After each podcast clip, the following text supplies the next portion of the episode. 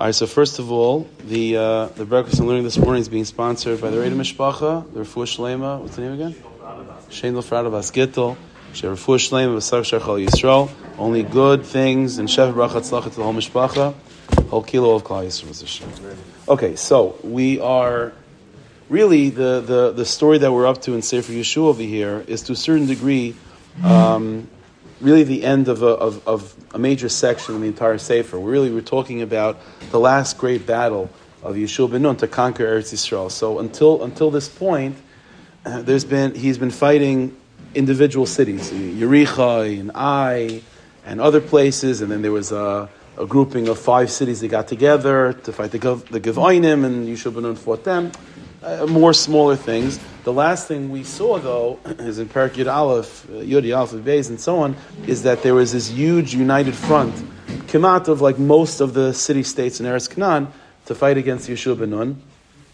And Yehoshua ben Nun, we saw that the, uh, and this, this is what sort of, you know, was the starting point of, of, of the past uh, number of shiurim, is that when Yehoshua ben Nun saw this vast army, so, uh, you know, the natural thing would be to be scared, to be afraid of that. And Hashem Yisbarach told Yehoshua not to be afraid, to go with confidence, it's going to be okay. So that's what we spoke about the past, uh, you know, few weeks or whatever it is, the sugya of a soldier being, not, not being allowed to be afraid, and that sugya. But we're moving past that now. And then the next part of the story is that Yehoshua takes the chizik to heart, and he goes with his army to fight against this vast, vast, uh, you know, um, you know, uh, enemy enemy force, and and like Hashem promises, it's mamish nothing, like a like a hot knife through butter, and the whole thing is uh, is come a joke, and that's how the pasuk goes on talking about city after city after city after city that Yehoshua is now able to easily conquer. All their forces are united, and they all fall before Yehoshua and it goes like this Keseder. And really, Parakid Aleph and Parakid Beis is really listing a lot of these cities that Yehoshua ben was able to conquer after this major battle. Now, the pasuk in Marmukah number one, you have a pasuk over here. It's from Parakid Aleph, pasuk Chav.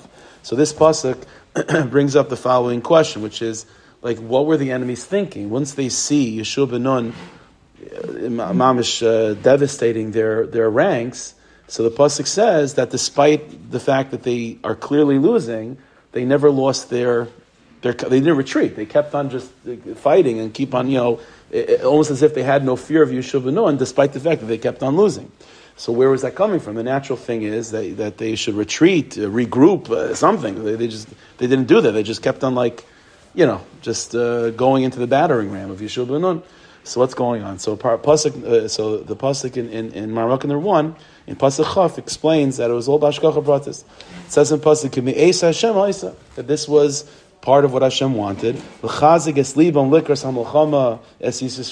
That the goyim should have this overinflated confidence in themselves and this lack of fear of Yehoshua ben Nun that they should go into battle that in order that they should be destroyed. Because the Shalom knew that Yehoshua was going to win. He gave, he gave Yehoshua ben uh, you know, the bracha that he's going to win. And so we want to make sure that he has the opportunity to win by getting the enemies to attack him. So that's why Hashem Yisbarach gave, gave uh, you know, the Ribbono Shel Olam sort of uh, gave this fearlessness to the enemy, not chas to make it hard on Yehoshua but fakir, to give Yehoshua the opportunity to destroy the enemies, that they shouldn't go into hiding in caves, zachin, they should be out in the open like that. So that's what the Ribbono Shel Olam did. He gave them uh, an overinflated confidence and a lack of fear against Yehoshua to give Yehoshua the opportunity to destroy them.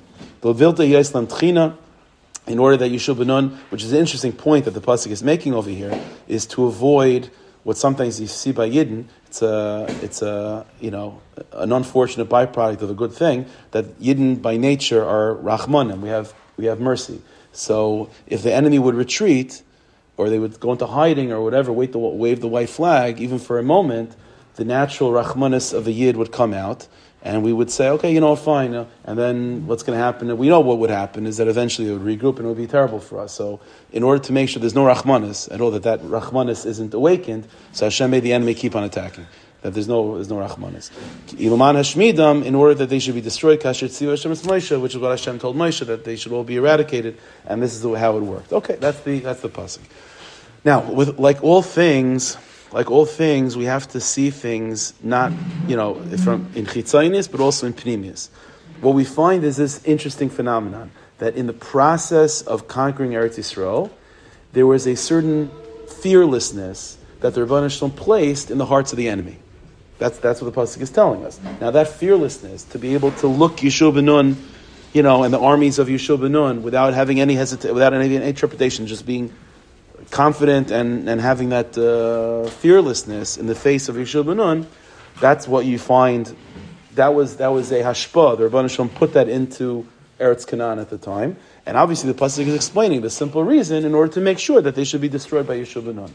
What we're going to learn now for the, for the, next little bit is maybe a pnimistic inyan of why this energy, this inyan of fearlessness, this inyan of being able to look, you know, at Yehoshua in the eyes without uh, being overwhelmed by that, why that is be'etzem in Eretz Yisrael inyan.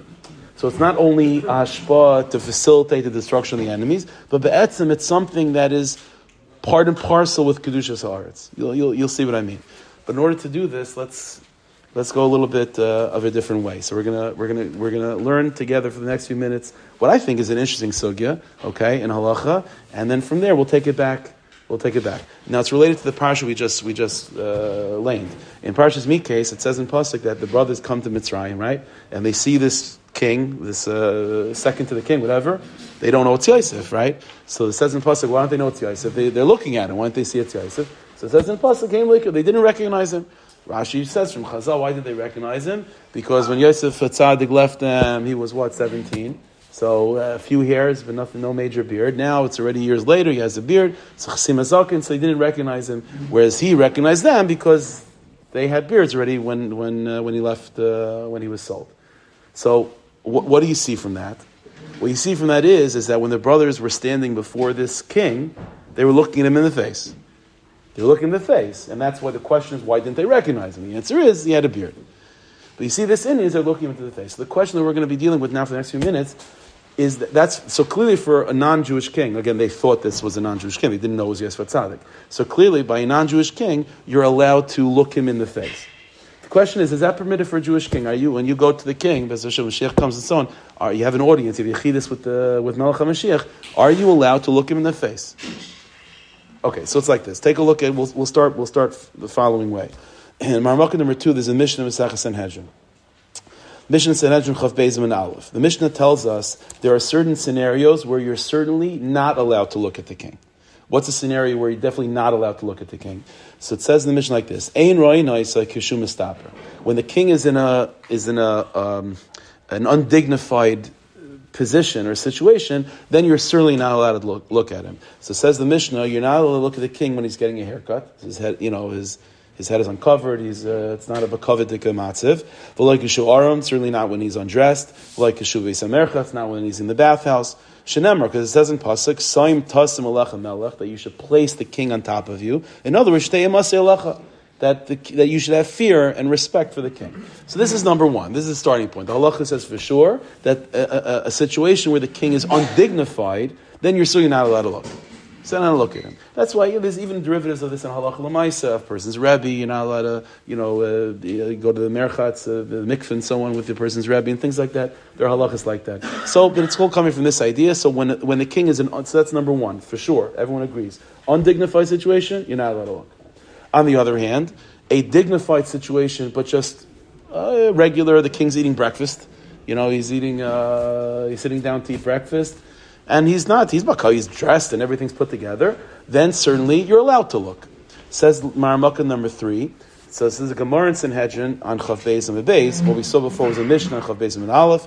This is a Gemara in Chav Beis and Beis. It says the the, says the Brisa. It's a Gemara. Melech mistaber b'kol You should know a king is supposed to take a haircut every single day. Shenemar because it says in pasuk Melech b'yafyav techazen that you should see the king in his beauty. In other words, that pasuk that the Gemara is quoting indicates that you're, in the very least, allowed to see the king. Mm-hmm. And because you're allowed to see the king when he's walking around and he's, uh, I don't know, learning, he's taking a safe off the shelf, he's eating breakfast, whatever. So you want to make sure that you see him, that, that the king is presentable. So the lach is that the king has to take haircut every day, that he should be seen respectfully. So what we have so far is very, very straightforward. When he's in undignified situation, you're not allowed to look. When he's just put together, but it's just a regular, you know, uh, average Tuesday afternoon. So then certainly you're allowed to look. And because you're allowed to look at the king, the king has to make sure that he's put together. But the question is the following What about when he's sitting on his throne with the crown, the, whole- you know, like a whole maimed of Malchus? Then are you allowed to look? Are you then allowed to look? So again, when he's undignified, certainly no. When he's put together and he's presentable, but it's just a regular day, he's wearing his civilian clothes, so then, then Nevada. Melech biyafi of techazen einecha. You should see the king in his beauty. But the question is, when he's sitting with his, uh, on his kisei of the throne and he's dealing with government stuff and he's wearing his crown, you know, when it's, uh, when it's during the year, the, the hours of, of, of work, you know what I mean? The, he's on the job. So are then you allowed to look? You have an audience with the king. You know, what I mean, so it's an audience. Like, are you allowed to look then? Why not? Oh, so we'll see. So why not? So take a look. Marmuk number four. So a little bit of background to this. The, the, the, uh, the second parak of Maseches Chagiga begins with a famous Mishnah. The Mishnah says, Ein Darshan Maisim Merkava. That the Mishnah over there talks about secrets of Torah, Maisim Merkava, Kabbalah, and things like that are not allowed to be learned in public. They have to be studied privately, and even when you're teaching others, it has to be Mamash Shalek. All different uh, halachas about how to teach Pnimis Torah. The last line of the Mishnah is a confusing one. So go, the Mishnah goes through Ein that Maisa Brachis, you can't teach in public, Maisa Merkava, you can't teach in public, Halachas of Arias, you can't teach public, all these things you can't teach in public. And the last line is, Kol Kainai, anyone that doesn't have uh, honor, that, that is disrespectful to the dignity, to the covet of Hashem, Roy Leishleibal Oilam, it's Kedai that he wasn't born. So what is that last line? If you if you to show whoever doesn't um, whoever doesn't I don't know what the tie, how to touch that properly. Whoever doesn't uh, whoever's not sensitive to the covet of the Ribbono Shel Olam, it's it's better that he's not created. What what is that line saying? What, what's the context? Says the Gemara in Bavli, Chagiga. Take a look at Marmuk number four. The Gemara Chagiga Aleph. Kol shalei chasal kol kohen. It's a little mistake. Right? A person that doesn't have the sensitivity to Hashem's covet, it's good that he's not created. Maihi. Ask the Gemara Chagiga, what does that mean? What are you talking about? What, is, what does that mean practically? So says the Gemara like this. Rabbi Abba Omar, Rabbi Abba said, Zam istakel bekeshes. That's referring to someone who looks at a rainbow. You're not supposed to look at a rainbow. You look at a rainbow, that's not being sensitive to Hashem's covet. What is this talking about? So the Gemara explains. Darash Rabbi Yehuda Rabbi Nachmani, that Rabbi Yehuda Bar Nachmani said the following drasha, Maturgamani to Reish Lakish. This Rabbi Yehuda Bar Nachmani was the translator, was the Gabbai of Reish Lakish, and he said the following thing. Kol mistaka will gimel dvar. If a person looks and gazes upon three things, ein of kahis, it, it, it hurts the eyes. In other words, you're not supposed to look at these things. By looking at these things, it's disrespectful to Hashem when you look at these things. Why? So what are these things? So says said Rabbi Yehuda Bar Nachmani, Bekeshes, a rainbow, Benasi, a king, Ubekahanim, and Kahanim.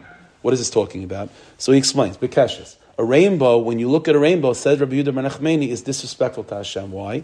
Because the rainbow is a symbol of Hashem's presence. Kidchsiv, it says in pasuk, "Kamare hakeshes ashiyah ba'onan b'yom hageshem," that the image of a rainbow that's seen in a cloud on a rainy day, humara demuskvayt Hashem. That's the that's a mushal to Hashem's presence, to Hashem's honor. So said said Rabbi Ben Achmeni, by looking at a rainbow. It's as, it, it, it, it's, it's as if you're looking at the Shekhinah. And you're not supposed to look at the Shekhinah. When the Shekhinah presents itself, you have to be, you have to cover your eyes. Like Moshe Rabbeinu co- covers his eyes by the bush, right? So whenever you're in a position where there's something presenting itself, which is either metaphorically connected to Hashem's presence or Hashem's presence is there, you're not allowed to look. You should not be looking. And if you look, it damages the eyes. So number one, the example is a rainbow. Not that the rainbow is holy, but it's a mushal. It's a it's it's a parable to Hashem's presence. The Nasi said Rabbi Achmeni, a king also. It says in pasuk that Hashem said to Moshe Rabbeinu that you will make Yehoshua ben Nun the king, the next king, and I will take from your splendor and place it upon him. Now the splendor of Moshe Rabbeinu came from Hashem's presence on Har Sinai. So what is it? In other words, what's going on in the pasuk? That on the face of the king is Hashem's glory. So that's why you're not allowed to look because it's this. You're not you're not being sensitive to Hashem's covet by gazing upon the face of the king. And the final halacha, hamistakel b'kahanim bizman shabeis hamikdash kayim. That what does it mean to look at a kain? Not look at a kain. It means when the Beis Hamikdash was around, shayoindim al duchanim, and the kahanim would be duchening in the Beis Hamikdash, umuvarchen es Yisrael b'shem hamafayrash, and they would say Hashem's name openly when they duchened. So that was a moment of Gilush Shechina. That was a moment of Hashem's presence residing on the Kahanim. You're not allowed to look. So says the Gemara, this is the meaning of that last line the Mishnah. The last line of the Mishnah says the Gemara is unrelated to the previous halachas. The previous halachas in the Mishnah was not halachas about how to teach Kabbalah. Privately, publicly, the last line is hinting to a new idea, which is that whenever you're presented with a with a with a with, with something with something which is so to speak, a reflection of Hashem's uh, kavod, you're not allowed to look. And whoever is not sensitive to Hashem's kavod, it's better that you're not created. What are the three things that are the example of this? Again, a keshes, a melech, and uh, and the kahanim when they're dochening. Okay, so this, this is what you see in Mefurish Gemara. That what that you're not allowed to look at a king when he's ex, you know when he's ex, when he's an expression and he's exuding kavod kavod shemaim kavod malchus. So according to all of this, it comes out halacha l'maisa. There are three situations with a king. When he's undignified, that's certainly it's a mafurish Mishnah. You're not allowed to look at the king. That's for sure. That's a violation of a positive mitzvah from the Torah of saim tasim malach melech. You now you have to have aim and year from the king by looking at him when he's undignified. That's a violation of an isra. It's an isra say. When he's put together, but he's not sitting in his royal, you know, matziv, that's fine when he's sitting with his royal matzah with a crown and so on, and he's expressing the kavod malchus, that's what the Gemara says in Chagiga. That's that, that, that we can't say there's a specific law or a violation of a mitzvah, but that's being disrespectful to Hashem's presence. Ad kach that the Mishnah says that it's it's better that you're not created and it'll damage the eye, says the Gemara. That's the that's Allah. Okay. The problem is that this is not quoted in the Rambam. The Rambam nowhere in Hilchas Malachim, the laws of kings, that he, does he ever say such a halacha that you're not allowed to look at the king in the face when he's uh, when he's sitting there b'kvoid malchus. If anything, the Rambam is mashma that there's no issue at all, and maybe Adra, maybe it's good to look at the king. Take a look at Maramuk number five. It's the Rambam in Hilchas Malachim, Perak Beis Halacha Hey. The Rambam over here is talking about a halacha that we saw earlier on. It says, it says the Rambam, Hamelch mistaver b'kol yaim. A king is supposed to take a haircut every day. Umasaka natzmai, and he's supposed to, you know, put himself together. Umasnoa b'malbusha noyim umafarm, and he should wear b'kovedik beautiful clothing. Shenemar melech b'yav yov Right. So so far that's what he, we, we had this reference before that he should take a haircut every day. He should look presentable and so on. And the Rambam in the same context, in the same halacha, then says the al kisei and he should be sitting on his throne. He should have a nice throne, a palter and shaloi in a, palace. Or, you know, he should have all these things together. Umesim kesev He should wear the crown. The cholam bayin a love be'es and this is the matzav that he should be in when people come to, you know, to, to, to have their you know meetings and scheduling uh, to see the king. This is the matzav he should be in. He should have a haircut. His clothing should be presentable. He should be sitting on a throne in a presentable palace setting with a crown on his head. That's the matzav he should be in, and that's how people should come in. The people should stand before him, they bow down, and then they begin their yechidus. Now, what's amazing is, first of all, the Rambam doesn't say anywhere in this halacha that they're not allowed to look him in the face. So just, he doesn't say that. That's number one. It's an open Gemara Mechagiga. He should mention this halacha. He doesn't. But number two, more than just not mentioning it, the, the, the, context of this halacha, the Rambam is, is describing the scene of where that pasuk of Melech b'yaf yav techazen einecha is being fulfilled, that you should see the king in his beauty. And the Rambam is describing what that scene is. And he's not just describing the king, you know, uh, davening mincha or eating breakfast. He's describing the king b'chvaydai, in his splendor and glory, with the crown sitting on the, on the and in that context, he's, he's applying the pasuk of melech b'yafif techazan so, if anything, the Rambam seems to be indicating that not only is it not forbidden to see the king in his, in his full glory, Lechatchila, it's gedai. It's gedai to see when you go. You're fulfilling that that that pasuk of melech b'yafif techazaninecha.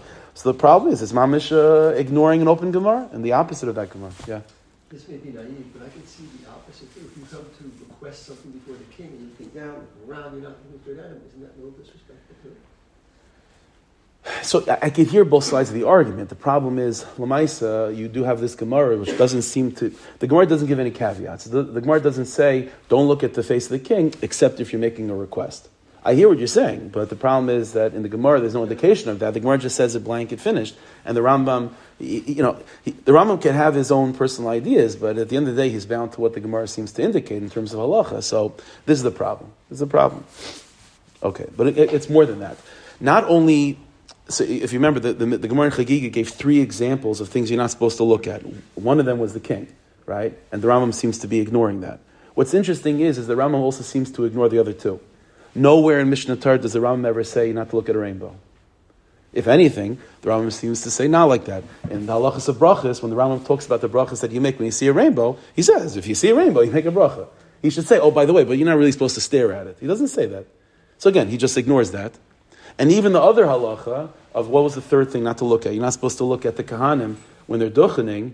And the Gemara said in the Beis Hamikdash, when they say Hashem's name, it's mamish, uh, it's another, you're not allowed to do that. The Rambam does quote the halacha that you're not allowed to look at the kain when they're duchening, but not for that reason. Take a look at Marmukah number six. The Rambam in Hilchas Tefillah is in Perak Yudalit Halacha Zayin. Says the Rambam, "Ain other listakel of kahanim." You're not allowed to look at the face of the Kohen. That's why the minig is that the kahanim cover their face with the talis, right? They all the way. So we do it also. So you, are not allowed to look at the face of the kain b'shosh ehim avarchim when they're dochening. Says the Rambam, "Kedei daitam," in order that you shouldn't cause any any disruption, and you shouldn't uh, stare the kavana. If they see you staring at them, you're staring at them. People are going to get. Uh, we want you to focus on the brachas. Focus on the brachas. That's a very nice svara. That's not the Gemara said. The Gemara said it's because the shechina that's that's present. So listen. So you can say just you could make the argument. Yeah, the reason of the Gemara for the shechina that was only by the times of the Beis Hamikdash, and the Ram is trying to give a reason for all time valid point. But the Rambam wrote his Sefer for both the times of the Beis Hamikdash and not. So the Rambam should make this point that when the Beis Hamikdash is around, it's a much more serious issue than just not having right kavana. Your mom is uh, disrespectful for Hashem. It's damaging your own eyes. And then he should say, even at the Beis Hamikdash, you shouldn't look because you want to have, you want to be able to focus your attention. You shouldn't be distracted and you shouldn't cause the kain to be distracted. The Rambam just ignores again. So all three things that the Gemara Chagiga said to explain that line of the Mishnah that if you that, that if you're not sensitive to Hashem's covet, it's better that you're not created. And what does it mean not to be sensitive to Hashem's covet? It means looking at these three things. All these halachas the Rambam ignores. The Rambam ignores again by by the keshas he doesn't say anything not to looking at a rainbow. By kahanim he gives another reason why you not to look at a kain. And by the king he seems to indicate that it's a gevaldig to look at the king. So what's going on over here? So the truth is, the truth is, if you take a look at the Rambam in his commentary to Mishnayos on the Mishnah Chagiga, Taka, the Rambam learns the Mishnah, not like the Gemara. Take a look at Marmukah number seven. It is not answering the question yet, but it just gives you a little bit of where the Rambam is at least uh, consistent. The Rambam in his commentary to Mishnayos over there explains See, what, what, what, was the Gemara in Chagiga based off of? It was based off that last line of the Mishnah Chagiga, and it was assuming that that last line of the Mishnah Chagiga is a standalone sentence. The previous lines of the Mishnah were talking about how to teach Kabbalah, and what, when you're allowed to teach, when you're not allowed to teach, who's allowed to learn it, and so on. And the last line was a separate idea, which is that whoever doesn't is not sensitive to Hashem's covet is better that he's not created. What is that talking about? A completely new Indian of looking at things that, that you shouldn't, that you're not supposed to look at. The Rambam learns in his commentary to Mishnah, no, no, no, no. That last line is going back and explaining the reason for all the previous halachas in that Mishnah. Do you know why you're not allowed to be learning Kabbalah Barabim? Do you know why you're not allowed to teach Kabbalah to people that aren't initiated? Because that's not being sensitive to Hashem's covet. It's not trying to introduce a new halacha that we've never heard of, not looking at a rainbow or whatever. No, it's coming to explain the previous halachas of what the Mishnah says. Take a look how the Rambam says it. Va'omar says, says, says the Rambam. The Mishnah now gives us a line.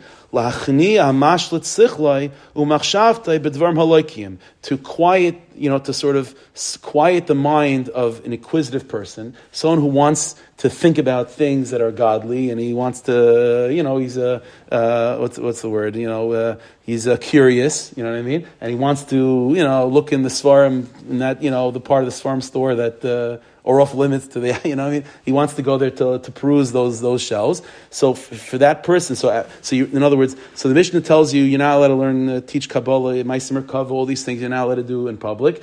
But then the Rambam says, but then the Mishnah is concerned. What about the curious person? What about the person says, you know what? Uh, let me just peek. Let me just peek. So for that, the Mishnah says, if you if you don't have sensitivity to Hashem's covet, then it's better that you're not created. In other words, don't even peek but not, not to peek at a rainbow. It's talking about not to peek in, in Kabbalah's form. That's what it's talking about. So says the Rambam, Amr to quiet the curiosity of someone who wants to investigate divine matters, with uh, all of his uh, you know, intellectual capability, without the proper introductions. So for that, we say, Kol that if you don't, are, if you're not sensitive to Hashem's covet, it's better that you're not created. So again, what's the Rambam doing? He's taking that line and interpreting it not like the Gemara in Chagiga, that it's talking about looking at rainbows and kahanim and whatever. It's talking about it, it's explaining the halach of the Mishnah, that it's saying, don't even, don't even try it. In other words, don't teach Kabbalah in public, uh, and, don't even, you know, and, and, and try to hold, you know, and, and, quiet your curiosity until you're ready for it. So what we, what we have over here is the following, the following picture. The Bavli, the Gemara Bavli, based on its interpretation of the line of the Mishnah Chagiga, comes up with this halach, which is that whenever you have something which is presenting the Shekhinah, the, the divine presence, you're dafka not allowed to look. And then you have the Rambam. The Rambam who ignores the whole idea, interprets the Mishnah differently, and has the, has the opposite approach. If the Shekhinah is, pr- is present, like by the king, Adrav but look. So the problem is you can't have a machlokes Rambam and Gemara. It doesn't uh, the Rambam doesn't do that. So whenever you have a situation like this, what's the first place to look? If you have a Bavli and there's really nothing in the Bavli to indicate any machlokes, and the Rambam seems to just ignore the Bavli, so what do you look? Yerushalmi, look in the Yerushalmi. And Taki, if you look in the Yerushalmi, everything the Rambam says is exactly from the Rishalmi. Take a look at Maramaka number eight. Isn't there like concepts that where where certain concepts are spoken negatively, but they're not really also kind of like the fifth chalik? So the so the, the thing is like this. The Lashon doesn't say asur. It says Rosh Hashanah. That's pretty bad. No, but if we, if we find concepts of, of, of things that you shouldn't do, Yeah, but even things like first of all, the Rama even quotes that stuff in, in Hilchas Deis. Even things that you shouldn't do, the Rama quotes in Hilchas Deis as well. Especially when you're talking about a lashon of royal oilam, which, for example, the Gemara uses that same lashon for a person learning Torah shloi lishma. The Rama quotes that in Hilchas Talmud Torah and Hilchas Tshuva. So that whenever that lashon comes in, it's not just like you know, it's a nice thing. Such a severe. the, Gemara says that also, but the point is that uh, he doesn't just leave that to the fifth chelik or whatever that uh, that thing is. Okay, so if you take a look at Maramukah number eight and nine, these are two Yerushalmis, and it's mamish literally what the Rambam says. In Maramukah number eight, this is a Yerushalmi in Maseches Chagiga. Again, that line of the Mishnah Chagiga, the Bavli interpreted that line to be talking about something else, not looking at rainbows and kayans and uh, and kings. But the Rambam said, no, no, no, no. That line is explaining, it, it's it's putting an extra stamp of severity on not teaching Maisim Merkava Barabim. So he said, where the Rambam come that? Where is he coming from? The answer is the Yerushalmi. The Yerushalmi says like this. It says in the Mishnah that you're not allowed to teach Ma'aser merkava even for, to one person. It has to be mamish private. So says the Gemara like this: "Oidhi krabikiva." A little bit of a context of the Yerushalmi. The Yerushalmi explains that there's other uh, sections of Torah like Ma'aser Bereshis or Halachas of Arayis where the Mishnah says you're not allowed to teach Barabim, but the Yerushalmi quotes that that was only the opinion of Rabbi Akiva. Rabbi Yishmael held that you can teach a barabim. So says the Yerushalmi, what about Maisim Merkava, which is the highest level of Kabbalah? Is that something that's only, when the Mishnah says that you can't teach publicly, is that only Rabbi Akiva? Or is that also, or does Rabbi Yishmael agree with that as well? Says the Yerushalmi, no, Divri HaKoli. When it comes to Maisim Merkava, everyone agrees it shouldn't be touched barabim. Kedei she'ya'adam yedei in order that a person should develop a sensitivity to be sensitive to Hashem's covet. You see what the Yerushalmi just did? The Yerushalmi is taking that last line of the Mishnah Chagiga and using it to explain why Maisim Merkava you don't teach in public. Well, Why is Yerushalmi doing that? Because that's Yerushalmi's teaching the Mishnah. The Mishnah is not talking about looking at rainbows. It's coming to explain the halachas of learning of teaching Kabbalah. That if you teach Kabbalah openly to people that don't have the proper uh, proper introductions, that's that's that's putting them in a, in a, difficult situation. That's not being sensitive to Hashem's covet. So that that's where the Rambam is coming from. According to this interpretation of the Yerushalmi, there therefore is no source of there being this idea of things that are reflecting the Shekhinah not to look at. If anything, the indication is the Yerushalmi doesn't hold of such an idea, and that's why the Mishnah has to be interpreted as an explanation for the previous halachas of the Mishnah of not teaching Kabbalah Barabim, and you see this in the Yerushalmi also. Take a look at Marmok number nine. There's Yerushalmi Maseches Megillah, okay, Parak Dad Halacha Ches in the Yerushalmi. Amar Rab Yosa. Rabbi Yosef said, Zaysim Maris, we see from here, again, whatever the context is, is not for now, but says Rabbi Yosef, we see from here, Sha'asr l'stakel b'kahanim, b'shashim v'varchim Yisrael, you're not allowed to look at kahanim when they're doing, when they're duchening. Okay, that's, that's what we saw. But look at how the Yerushalmi explains the reason. Amr Rab Chagoy, said Rab Chagoy, Klum amru ein mistakel loy b'nei hasi adas? Isn't it true that the only reason not to look at a kohen by duchening is only because of hesach hadas issues of maybe you'll cause the kohen to be distracted, you'll be distracted? So, so he says, Moshe, I swear, and it's an interesting lashon in the Yerushalmi that you, a lashon of an oath was by saying the name Moshe. Okay, maybe we'll see about that. Moshe, Moshe, he says, I will look, and I'm not gonna, I'm not gonna have hesach hadas let, us think about this for a second. So, first of all, the, the, the Yerushalmi now is telling us also the halach of look, not looking at a kohen, but again, not at all the reason of the uh, of the bavli of the the shechin of the divine presence. The only reason is like exactly what the Rambam said in Hilchas Tvila of what of not causing hesachadas. So maybe, but and, and by the way, it's even more than that. Why? What's this last line that Rechagai said? The whole issue is has chadas. So I'll, I'll, look and I won't be das. Why do you have to look? Like no. Why do you have to prove a point? What are you proving a point for? So have your eyes closed anyway. It's a nice thing to have your eyes closed. Talis over your head. It's a nice, you know, it creates a ruach. What, what, no, what, what, what is, why does Rabbi Chagai want to look? The answer is he wants to see the Shekhinah. even though it's not by the times of the Beis Hamikdash already, but uh, like we know, everything we do might not be with the intensity of Beis Hamikdash, but it's a derivative of that. So the highest level of Shechina is certainly by the Beis Hamikdash. But Kahanim nowadays, they don't have that level, but some level of Shechina there is. So says Chagai, no, no, I want to look at the Shechina. I, there's a concern of Hesach Hadas, I swear by Moshe Rabbeinu, I'll look and I won't be Mesiach Das. So what do you see from this Yerushalmi? The, again, the exact opposite of Bavli. That according to the Bavli, whenever there's a, a situation of Hashras Hashchina, you dafka don't look. And that's why the, that's where the Bavli was coming from, and that's where the Bavli explained why you don't look by Kahanim, and that's where the Bavli said you don't look at the Keshes, and you don't look at the king, and that's how the, the Gemara and Bavli explained that Mishnah, Maseches Chagi, that line. The Shalmi is Fakert. The Shalmi says Fakert. If there's an opportunity to look at the Shechina, you look. I, what does that Mishnah mean? What does that line mean? Uh, something altogether. That's that's coming to explain the halacha why you shouldn't teach Kabbalah to people that don't have the the the the the, the, the necessary introductions. But, but, this so we and the Rambam is paskening like Yerushalmi. What comes out of this is a fascinating machlokes, I think, which is when the Shechina presents herself. Do you dafka look or do you dafka not look? It's machlokes Bavli Yerushalmi. Bavli says dafka not. Yerushalmi says dafka yes if you if you know if you think about it, this is a little bit ref, reminiscent of a, of also machlekes in Chazal when Moshe Rabbeinu by the burning bush. So Moshe Rabbeinu says in pasuk when when when the the divine presence appeared through that uh, through that experience. So it says in pasuk that Moshe Rabbeinu covered his face. It says machlekes in Chazal was that a good thing? Was that a bad thing? So some in Chazal, some Tanoim in, in Medrash say that in the merit that Moshe Rabbeinu covered his face so he was Zaycha that by Har Sinai, the divine presence was shining on him, and everyone else had to, and he had to cover his face so that others weren't overwhelmed by that.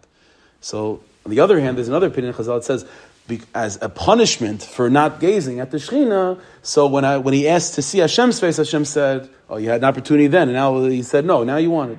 So, Ponei Yiro. So, it's Mamash Machlekes in Chazal, and it boils down to this Machlekes Bavli Yerushalmi. Now, in Pnimius, where is this machlekes coming from? This is, this is fundamental, fundamental to understand the difference between Chutz and Eretz Yisrael. Bavli is Chutz Yerushalmi is Eretz Yisrael. The whole inyan of, of, of Bavli, of Chutz is a Bechina of Galus.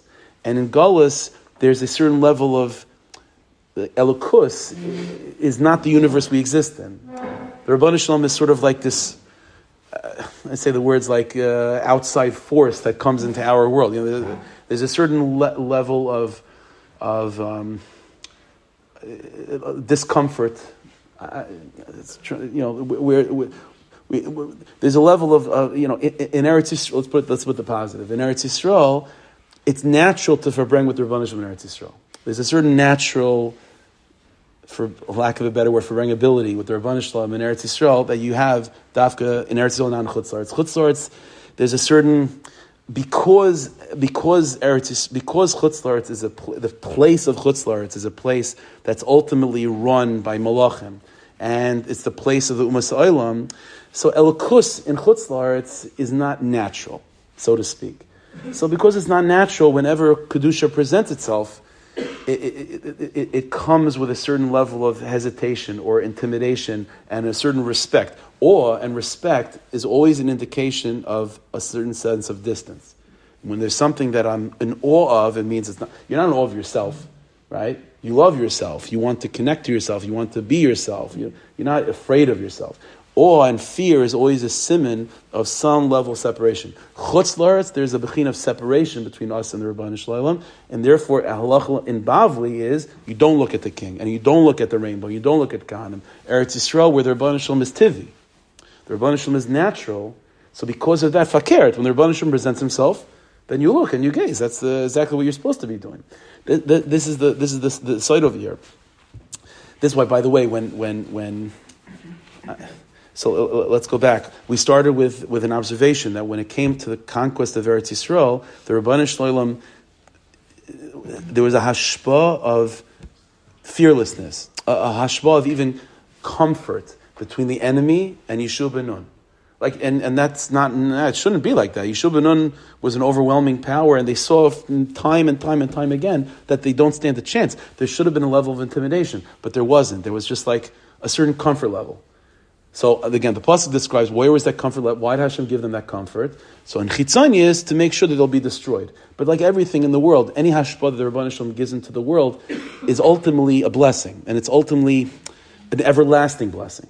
So once the enemy is destroyed, what re, what remains behind in the soil of Eretz Yisrael is this comfort level, this this you know. In, in other words, let's put it this way: when Yehoshua ben is, is is is fighting the war and he's leading the charge of his enemy, what do the, what do the enemy uh, armies see? They see the Shekhinah behind Yehoshua ben They see the Shekhinah.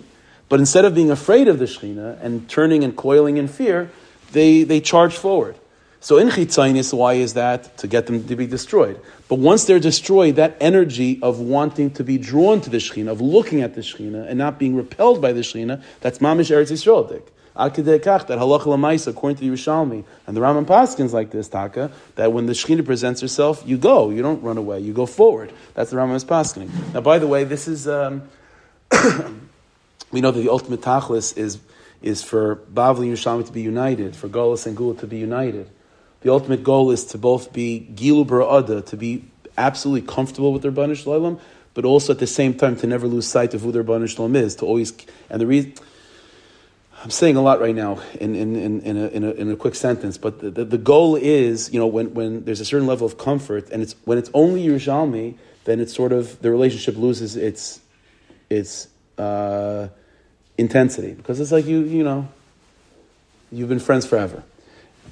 Just Bavli, you don't have any real friendship with the Shalom. When you put it together, Bavli and Yerushalmi, what happens is, is that you have a very close friendship with God, but it always remains fresh and new and exciting because you're always cognizant of who it is that you're friends with.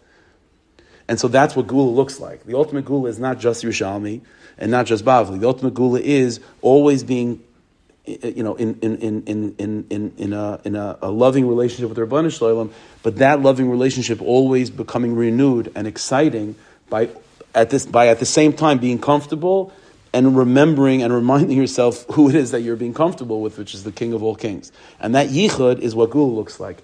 This is why the moment when the brothers come to Yosef Tzaddik, that's the beginning, that's the first appearance of Geulah. Geulah means all Yidden coming together. Ba'achtas, Moshiach ben Yosef, David, that's Geulah. So what's interesting is, at that moment when they saw the king, when they saw Yosef, they both saw him, but didn't see him at the same time, right? So on the one hand, they saw him, that's like the Yerushalmi. But they didn't see him because they didn't know what they were looking at. They didn't know what they were looking at. That was like the Bavli. So Dafki in that episode of meeting Yosef Tzaddik, the first Jewish king, the first experience of, of, of being in the presence of a Jewish king in all of history was Makai and both of these shitas, of Bavli and Yerushalmi. They looked, but what they looked, they didn't see. And that's exactly the sight of what Geulah looks like, to see the king, but not to see the king at the same time, to know and to not know. Tachlis idea and the rest of the commentary. Okay, we should be zeicha to experience, uh, be able to see the face of uh, Peninsula Sekina Brachamim. V'yis kol tzedek meher amen.